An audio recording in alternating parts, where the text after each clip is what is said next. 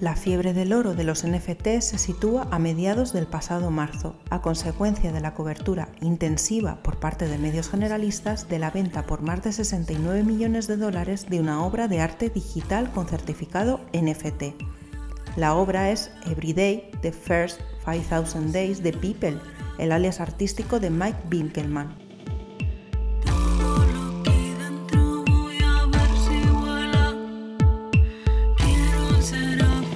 Estamos bastante habituados a que el mercado del arte atraviese los medios especializados debido a cifras no ya desorbitantes, sino incomprensibles.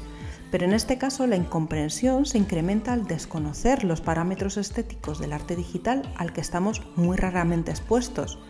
Si a este cóctel le añadimos el característico lenguajeo económico con las palabras como minting o blockchain, tenemos la fórmula perfecta para posiciones antagónicas defendidas con la vehemencia de la inmediatez.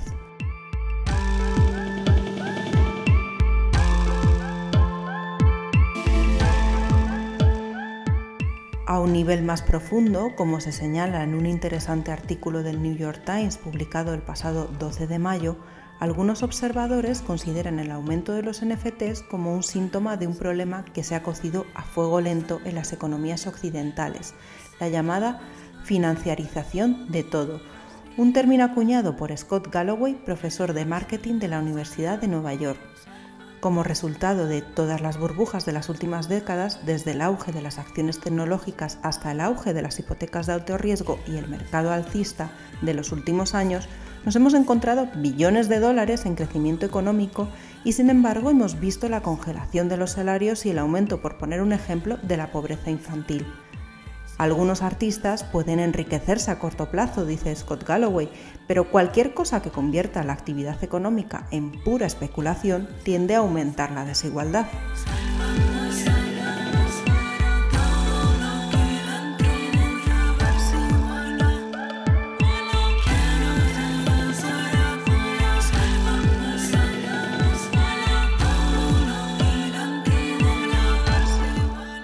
En este quinto episodio de Fluxión dejamos a un lado el ADN reposado que nos caracteriza y nos sumergimos a desbrozar esta nube de temas interconectados que ha sacado a la palestra la polémica, vamos a llamarla así, de los NFTs. Como la tarea es bastante ardua, he contado con una sabia de excepción, la compañera en Etopía, Blanca Pérez Ferrer, comisaria de la exposición Visionarias. Pero antes de comenzar nuestra charla vamos a dejar los términos claros.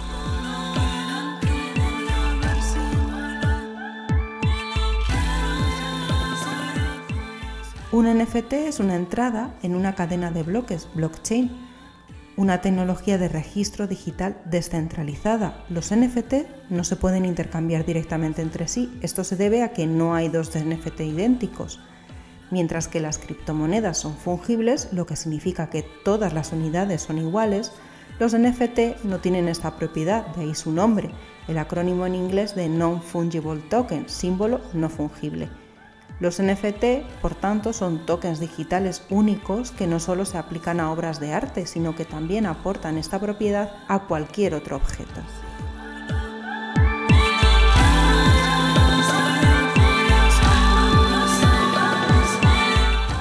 Bueno, pues para tratar este tema tenemos el lujo de volver a estar en el laboratorio de sonido de Topía y tenemos a una habitante de Topía, ella es Blanca Pérez Ferrer, es comisaria de Arte Digital y Nuevos Medios y comisaria además de la exposición Visionarias que habéis podido disfrutar a través de Fluxión en este capítulo 3. Muchas gracias por recoger este guante que nació en Twitter. Gracias a ti, sí, porque no nos conocíamos en persona. No nos conocíamos en persona y yo estaba leyendo como desaforada sobre estos NFTs y decía...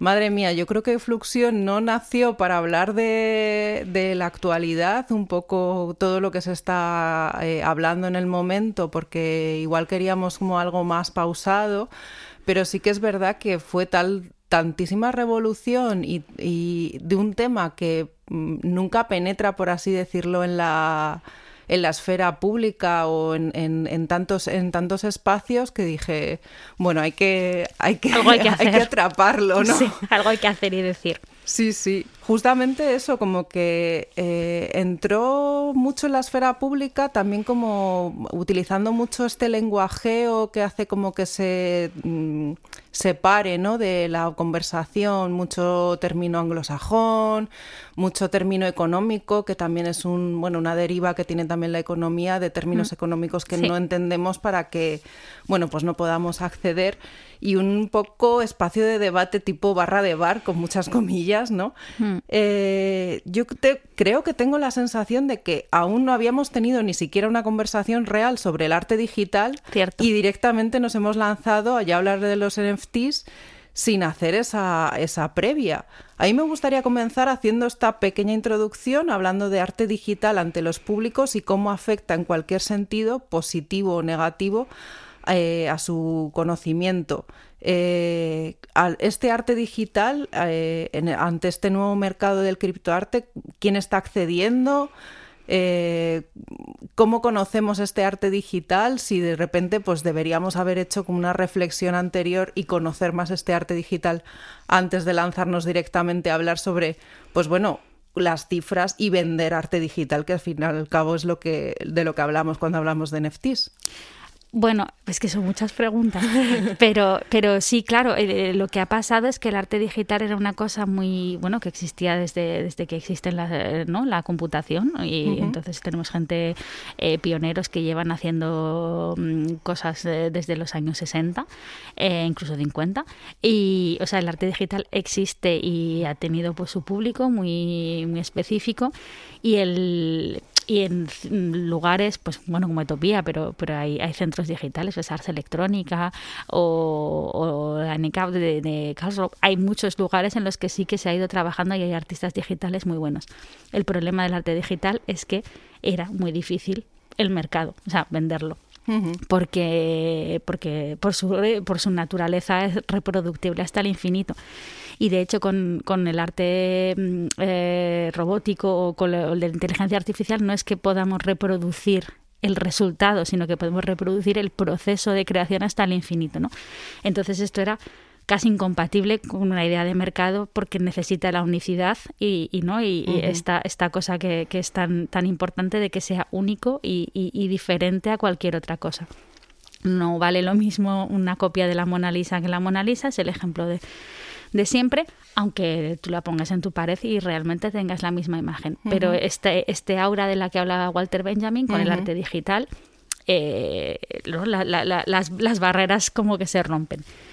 Entonces, es cierto que existía una escena artística muy interesante, yo llevo en ella un tiempo y artistas muy buenos, pero no vivían, o sea, había muy pocas galerías especializadas, había pocas ferias, por ejemplo, hace 2 años estuve en Arco, este año no hubo, pues el anterior, y fui a ver qué había en arte digital. Y había 3 cosas. O sea, en lo que al mercado se refiere estaba completamente, pues eso, ninguneado y desaparecido. Los artistas digitales viven en gran medida pues de exposiciones, de residencias, y muchos tienen trabajos pues relacionados con la academia, ¿no? La universidad, la enseñanza.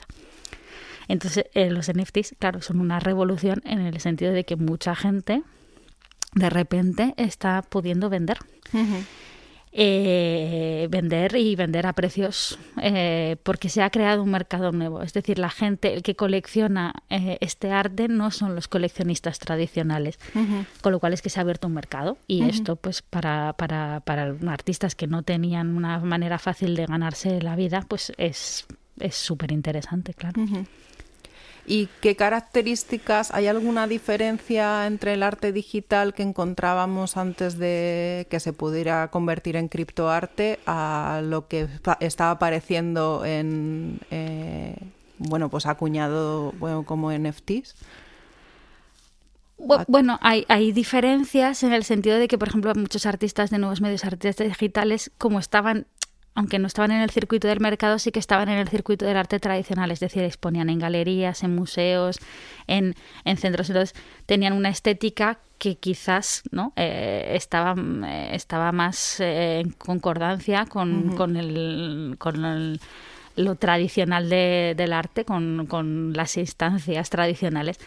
En cambio, el criptoarte o lo que se ha llamado este arte digital es un arte que el coleccionista no tiene ni el entrenamiento, ni le importa, digamos, el mundo tradicional del arte, uh-huh. ni las etapas de valoración, ni los críticos, ni los museos, ni los MoMAs, ni los curadores, les da igual, ¿no? Se rigen por una estética más personal. Entonces, está dando paso a una estética diferente, mucho más pop, mucho más libre, y que tiene mucho que ver con lo digital, pues escenas que tienen que ver con el anime, los videojuegos, el gótico, la ciencia ficción. Bueno, son cosas que no necesariamente están en el arte tradicional más mainstream. Claro, es un poco como...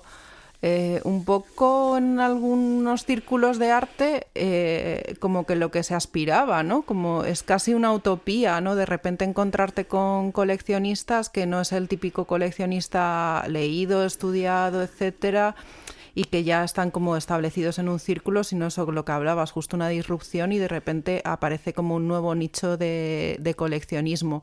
Mm. ¿También se ha roto alguno de los esquemas de lo que es el mundo tradicional del arte? ¿Desaparecerían otros agentes de este mundo? Pues bueno, críticos, comisarios, galerías... ¿Sería como una revolución del sistema del arte? Podría ser, pero o sea, las posibilidades están ahí. Lo que pasa que lo que apunta es una cosa y lo que vaya a pasar es otra. A ver, el criptoarte, todo esto de los NFTs, si vamos a la base, uh-huh. Aunque no, pues todo el mundo sabe que es un token que es diferente a una cosa, ¿no? Se le da un valor de mercado. Y básicamente esto está basado en la cadena de bloques, en el blockchain, uh-huh. y lo que permite es como es un acto, o sea, un contrato inteligente que permite asociar el nombre del artista. Es una firma digital plus que además no puede ser cambiada ni nada. Entonces, la utopía es que esto iba a permitir al artista acceder al coleccionista de forma directa. Uh-huh. Saltándose todas los intermediarios que son, pues, por ejemplo, sabemos que una galería tradicional pues cobra 50%, uh-huh. más o menos, o incluso más. Y esto del NFT pues era como eso, la utopía. ¿Qué pasa? Que casi ningún artista y pocos coleccionistas a lo mejor tienen los medios tecnológicos de hacer esto sin una plataforma que haga de intermediario. Uh-huh. Y las plataformas ofrecen pues un servicio que facilita la tecnología y también ofrecen una parte de curación. Hay algunas que solo admiten a determinados artistas. Bueno, plataformas de criptoarte ahora mismo hay muchas, uh-huh. y cada una tiene sus especificidades. Pues hay algunas que tienen una puerta de entrada pues casi como de un arte tradicional, como una galería, tú como artista les envías el portfolio y si les gustas te aceptarán y si no, no, y otras y solo aceptan ediciones únicas y bueno, en fin, o sea, hay como todo, hay otra que a lo mejor puedes poner con un NFT, pues yo qué sé, incluso un piso, o sea, uh-huh. Porque realmente no es solamente asociada al arte, sino es a cualquier tipo de relación de compraventa o de propiedad con un objeto, ¿no? Uh-huh. Cualquier cosa que se pueda financiarizar, ¿no? O uh-huh. Añadir un valor económico. Entonces, pues hay componentes de una utopía allí, de algo descentralizado que no se pueda controlar, que sea completamente verificable y transparente. Uh-huh. Y luego también tienen la ventaja para los artistas de que se puede asociar al mercado secundario, es decir, que la venta subsiguiente de la obra reporte al artista. Tú cuando haces tu NFT vas a poner en el contrato este inteligente que va a ir al blockchain que cada venta, pues el artista va a percibir, uh-huh. pues no sé, un tanto por ciento y así quiere decir que ad eternum, ¿no? Uh-huh. vas a tener un dinero que esto en el arte tradicional, por supuesto, no pasa. Sí, que eso además supone como un sostenimiento vital, sí. Pues bueno, más a largo plazo. Pero justamente, claro, comentabas si hay plataformas que ya tienen una curaduría, sería como reproducir en el mundo digital lo que ya ocurre en otras en otras galerías. Sí. No sé si en ese tipo de plataformas se conoce quién hace la curaduría.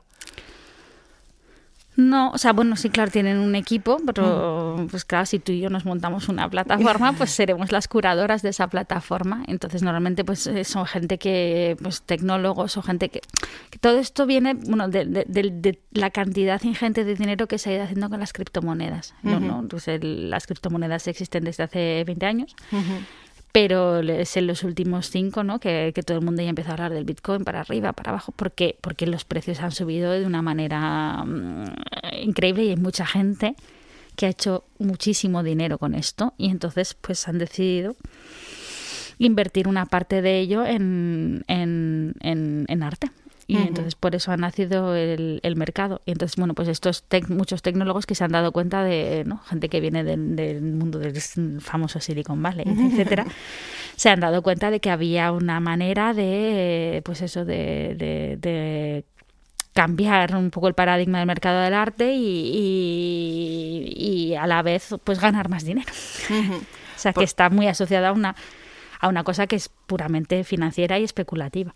Claro, esa es una de las ramas de esta conversación que ha surgido pues a raíz sobre todo de estas cifras astronómicas que siempre trascienden, que trascienden tanto en el mundo del arte digital como en el mundo del arte visual, las sí. pinturas estas que tienen cifras sí. astronómicas en Christie's, ¿no? Esto siempre es como sí, que... Picasso ha vendido un Van Gogh, no sé. Total, pero luego en realidad pues no todo el mundo tiene la suerte de esta utopía de encontrarte, pues eso, un Picasso en el trastero de tu tía abuela que te va a hacer rico, ¿no? Entonces que me parece, sí que me resulta hasta como un fus generalizado de que, bueno, pues de repente pues invertirás en Crypto Art o invertirás en moneda digital y en unos años te volverás rico y nos podremos jubilar todos, un poco como si fuera como una ansia del euromillón, ¿no? Sí, es una fiebre del oro. Totalmente.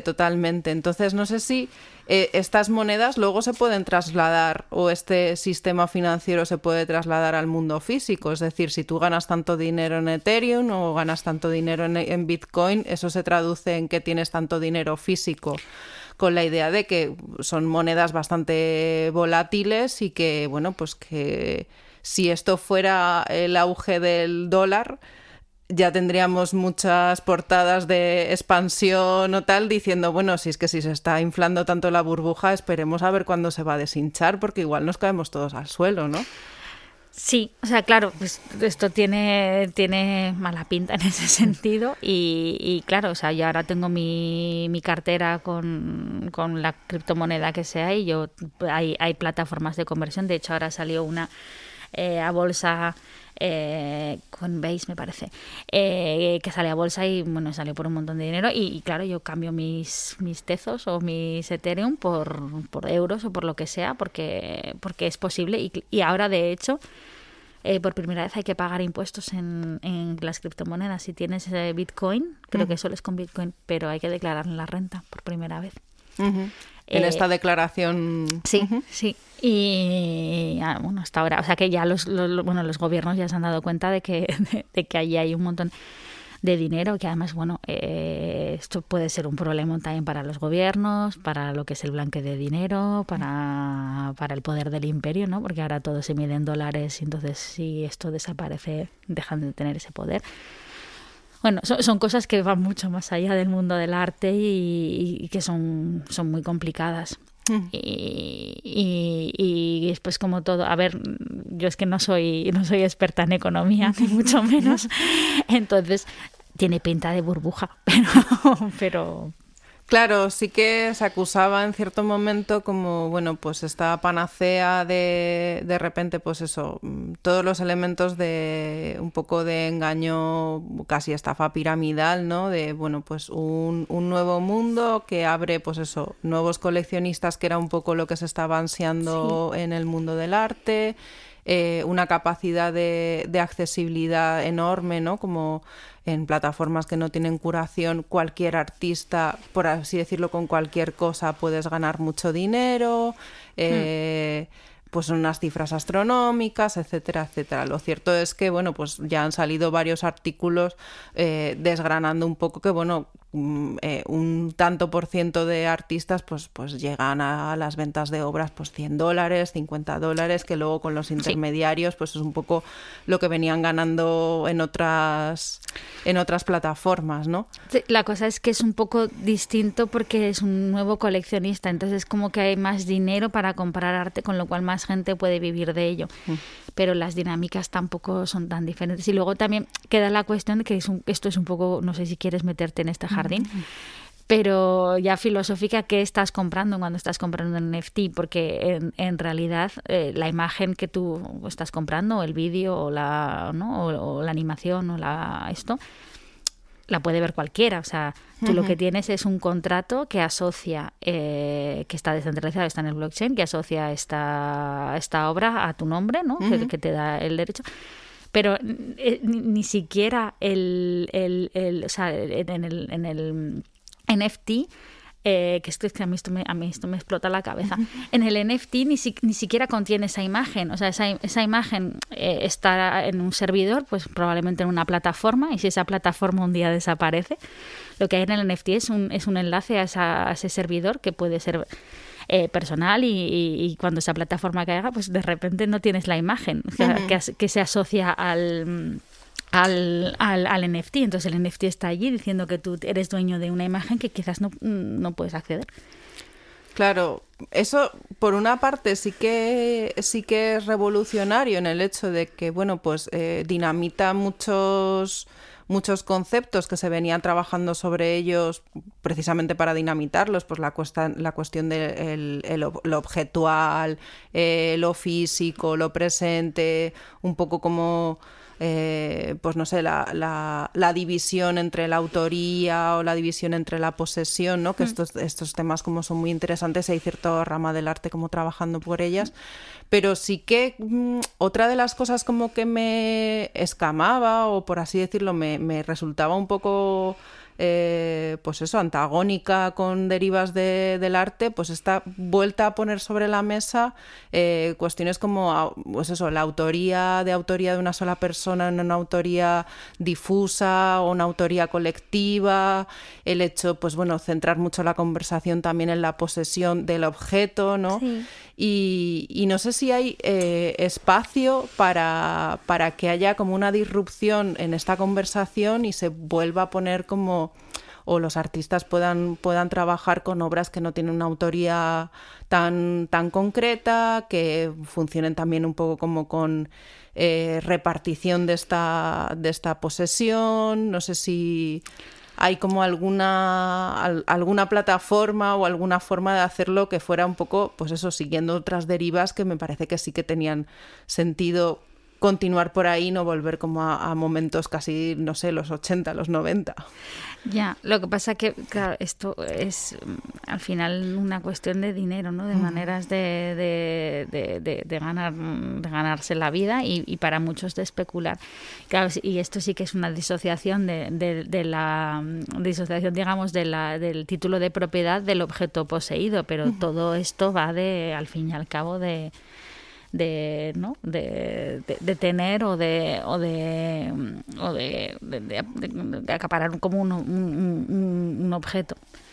Es una manera interesante, pero que yo creo que vuelve mucho o sea, es interesante porque, lo que digo, facilita que gente que no podía vivir de esto pueda hacerlo.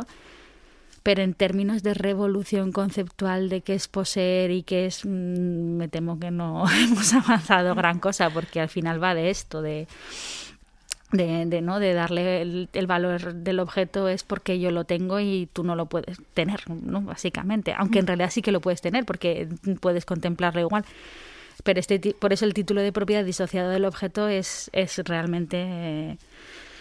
Bueno, a mí me cuesta, o sea, me cuesta, o sea, me parece como, por una parte es como una utopía anarquista y por otra parte es hipercapitalismo en máxima potencia, entonces es en muchos sentidos. Sí, que es como una cosa y su contrario. Sí, totalmente. A la vez dices, pues no sé si dónde vamos por la utopía esto anarquista de todo horizontal, todo descentralizado, todo transparente, nadie controla nada, y a la vez basándose en propiedad que diferencia, bueno, no sé, y en cantidades astronómicas de dinero y en especulación, porque ahora, por ejemplo, bueno, este artista que se llama Beeple, uh-huh. Bueno, que vendió una obra en Christie's por no sé cuánto, y bueno, resulta que los... Más de 69 millones. 69 sí. millones. Y resulta, una serie de obras. Sí, sí, que resulta que los que lo compraron porque, bueno, es como un fondo de especulación, y lo que han hecho es trocear la obra, o sea, el NFT de esa obra en como trocitos para crearse una especie de criptomoneda asociada a esa obra. Bueno, o sea, unos niveles de... Y ahora la gente que ha comprado esos mini trocitos de obra, que es como una criptomoneda que se llama 0,20, pues estaban... Bueno, pues había caído muchísimo, porque las criptomonedas son muy volátiles, ¿no? Entonces es como... Estás mirando, por un lado, tu cartera y la volatilidad de la moneda en cuestión, y a la vez estás mirando, a ver, este artista que ha vendido. O sea, es... Pues eso, es entre la anarquía y el hipercapitalismo, y no lo sabes muy bien. O sea, tiene como la posibilidad de ser bueno o muy malo. Claro. Otra, plataformas que nombrabas, por ejemplo, la reciente conversación que habéis tenido en Arte Informado en torno a esta convocatoria de NFTs, Art... plataformas como Hic et Nunc, que bueno, un poco vienen como a saltar a justamente esta conversación y un poco reapropiarse de esta locura, basándose también, pues eso, en el trabajo colaborativo, también en una accesibilidad monetaria a poder acuñar tu obra, ¿no? Sí. Mintear, que se dice en el gremio, sí. Tu obra de una manera mucho más económica, ¿no? Sí, yo personalmente, y a lo mejor entré en todo esto a enterarme y un poquito antes que saltasen las alarmas en la prensa generalista, tampoco mucho antes, pero claro, o sea, 2020... En términos de... Para los artistas fue un año complicadísimo, ¿no? Uh-huh. O sea, para sobre todo los artistas digitales que vivían de exposiciones, residencias, todo esto paró. Uh-huh. Y aquí hemos estado abiertos como a medias, pero en todo el mundo está todo cerrado, los museos, las galerías, todo, no se podía viajar. Entonces, por eso el 2020 para el criptoarte ha sido como una revolución, porque pues mucha gente que necesitaba vender y mucha gente que coleccionistas están en su casa, y como que fue la tormenta perfecta, ¿no? Pero entonces o sea, estas plataformas de NFTs existen desde hace años, pero bueno, pues era como una cosa así de marejada, nadie se enteraba mucho, era como una cosa muy de nicho. Y en 2020 esto empezó a subir, a subir, a subir como la espuma.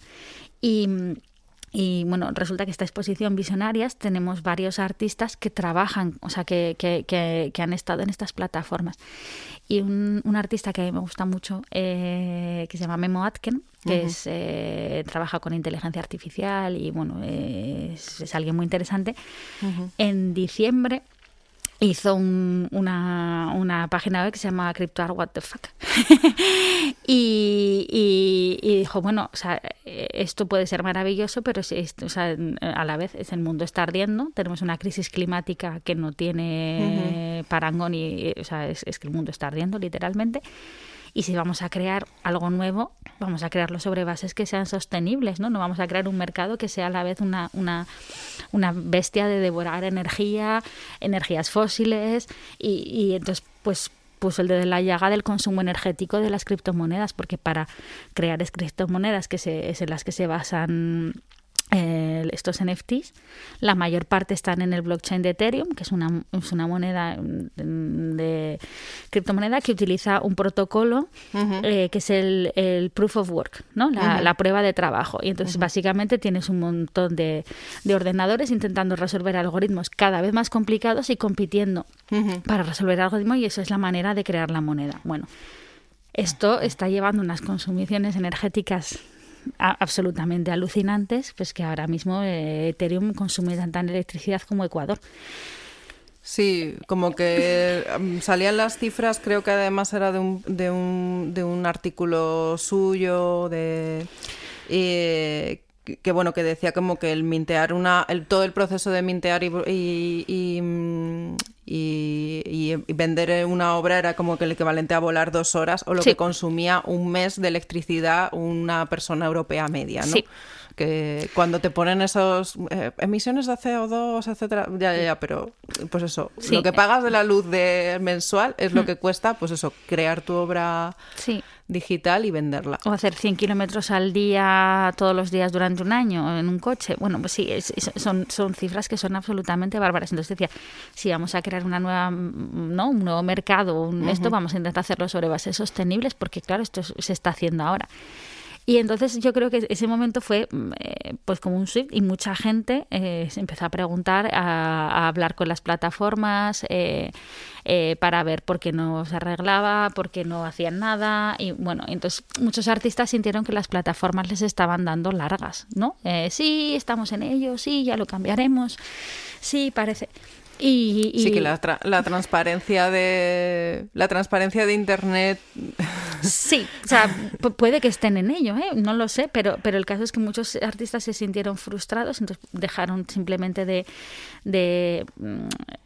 vender en estas plataformas, y muchos de ellos pues se han creado una especie de, en el blockchain de Tezos, que es una criptomoneda que utiliza un protocolo distinto, que es, en vez de ser la prueba de trabajo, es la prueba de proof of stake. Esto no sé cómo traducirlo. Bueno, no lo sé. Me lo voy a dar preparado. Y entonces utilizan esto. No, utilizamos todo el rato términos anglosajones para hablar de esto. Sí. Me temo que ya nos vamos a quedar con ello. Pero bueno, y entonces es un protocolo que para hacer el acuñar una obra, pues utiliza la misma energía que un tuit, que bueno, es una cosa más razonable. Y luego también... tiene un nivel de entrada mucho más bajito porque claro, los artistas para poner una obra en una plataforma de Ethereum tienen que pagar lo que llaman los gas fees, ¿no? El precio del gas, que pueden ser hasta, pues yo qué sé, 500 euros o 200 euros por sacar el NFT. En cambio... Sí, que traducido a cualquier otra plataforma, cualquier usuario medio que diga, pues no sé, me quiero hacer...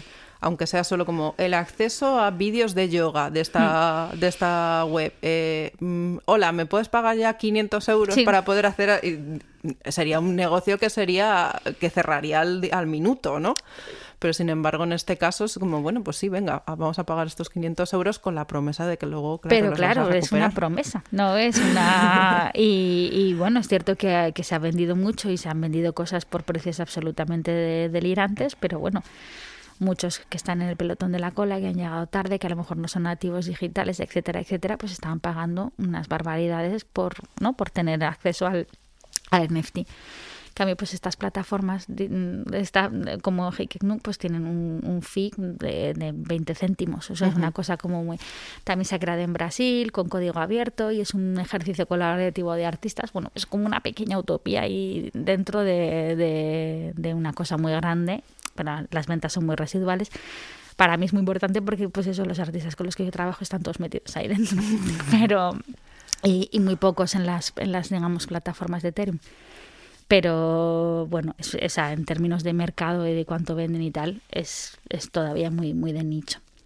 Pero es una manera bonita de decir, bueno, pues que esto se puede construir de otra manera, sobre otras bases, colaborativas, pues hay mucho espíritu de comunidad, los artistas ayudan unos a otros, bueno, en fin, es otra cosa. Sí, de hecho esta mañana que lo comentábamos antes, como que Mario Kingman había lanzado esta llamada en Twitter de, bueno, vamos a hacer una hackathon de Hic et Nunc para, bueno, pues entre todas ir un poco haciendo. Sí que, claro, por eso te comentaba que era como...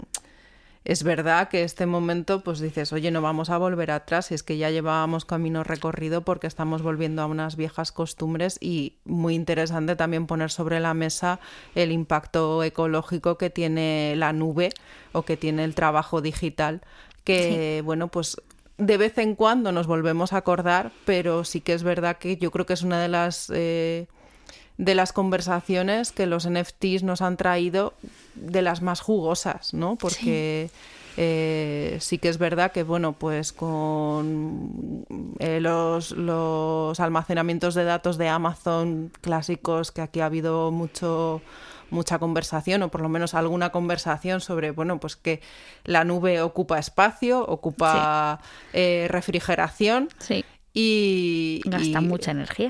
Y gasta mucha energía, ¿no? Como que no somos conscientes de esta huella de carbono de nuestra vida digital, que bueno, esto es otra conversación aparte, pero a veces siempre se nos pone como en la cuestión individual, pero bueno, hay quienes tienen más peso en la nube y que están emitiendo más, claro. No, sí, lo que pasa que es también como una ética y una estética del espacio que ocupamos digitalmente, ¿no? Si todo eso lo tuviésemos metido en una casa no cabría, entonces pues, de ser un poco consciente de los datos y del impacto que tiene, pues no borrar determinadas cosas, no borrar emails, no borrar mensajes, no borrar fotografías, vídeos que a lo mejor no vas a volver a ver en la vida. Uh-huh. Y deberíamos todos eso, pues hacer el ejercicio de pensar en la huella de carbono que tienen cosas que hacemos todos los días, todo el rato. Y como dices, esta conversación de los NFT como que lo ha traído un poco, ¿no?, a la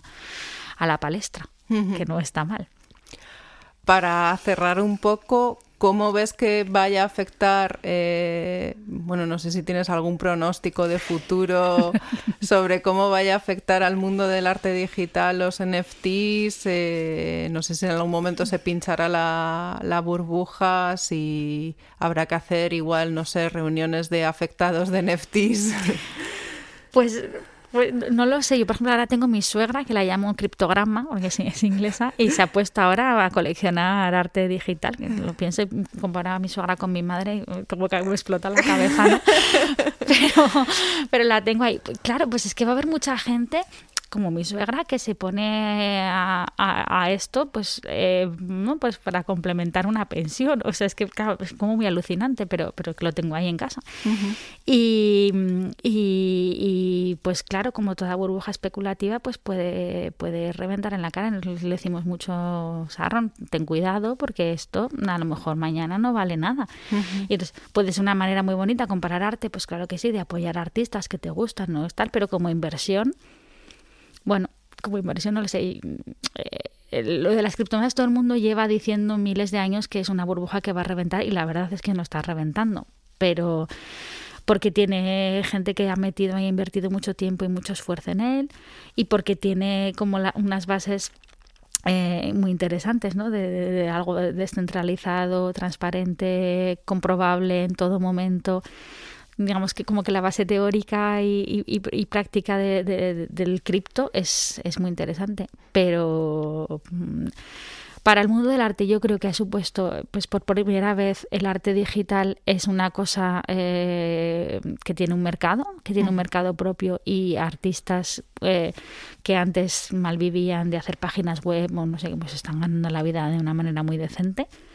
O sea, eso es una cosa muy interesante, pero como quería acabar quizás con este warning, ¿no? Peligro de la financiarización. Cuando algo, cuando un bien se convierte, lo financiarizamos, pues como ocurría con lo que hemos hablado antes de la subprime, de las hipotecas en Estados Unidos, en el momento en que pues hay mucho riesgo de que unos pocos se hagan de oro y mucha gente pierda mucho.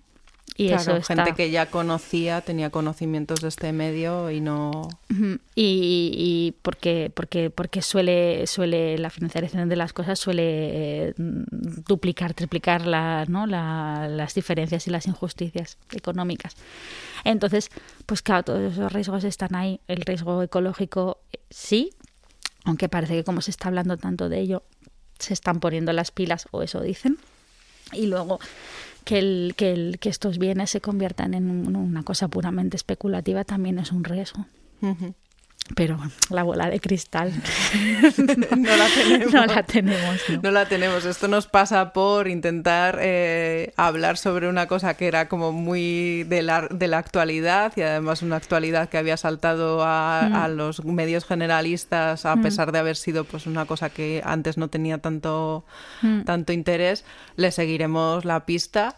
Claro. Muchas gracias, sí. Blanca, a ti por invitarme, por recoger este guante y la verdad es que, pues bueno, yo creo que tiene todas estas ingredientes para que fuera muy Fluxión y muy Etopía, esta idea de las utopías que hay que mirarlas con un poco de lupa para verle un poco los pinchos o las derivas que pueden ser. Y bueno, larga vida al arte digital, eso seguro, pero llevado de manera grupal y... orgánica y transparente y horizontal. Muchas gracias. A ti.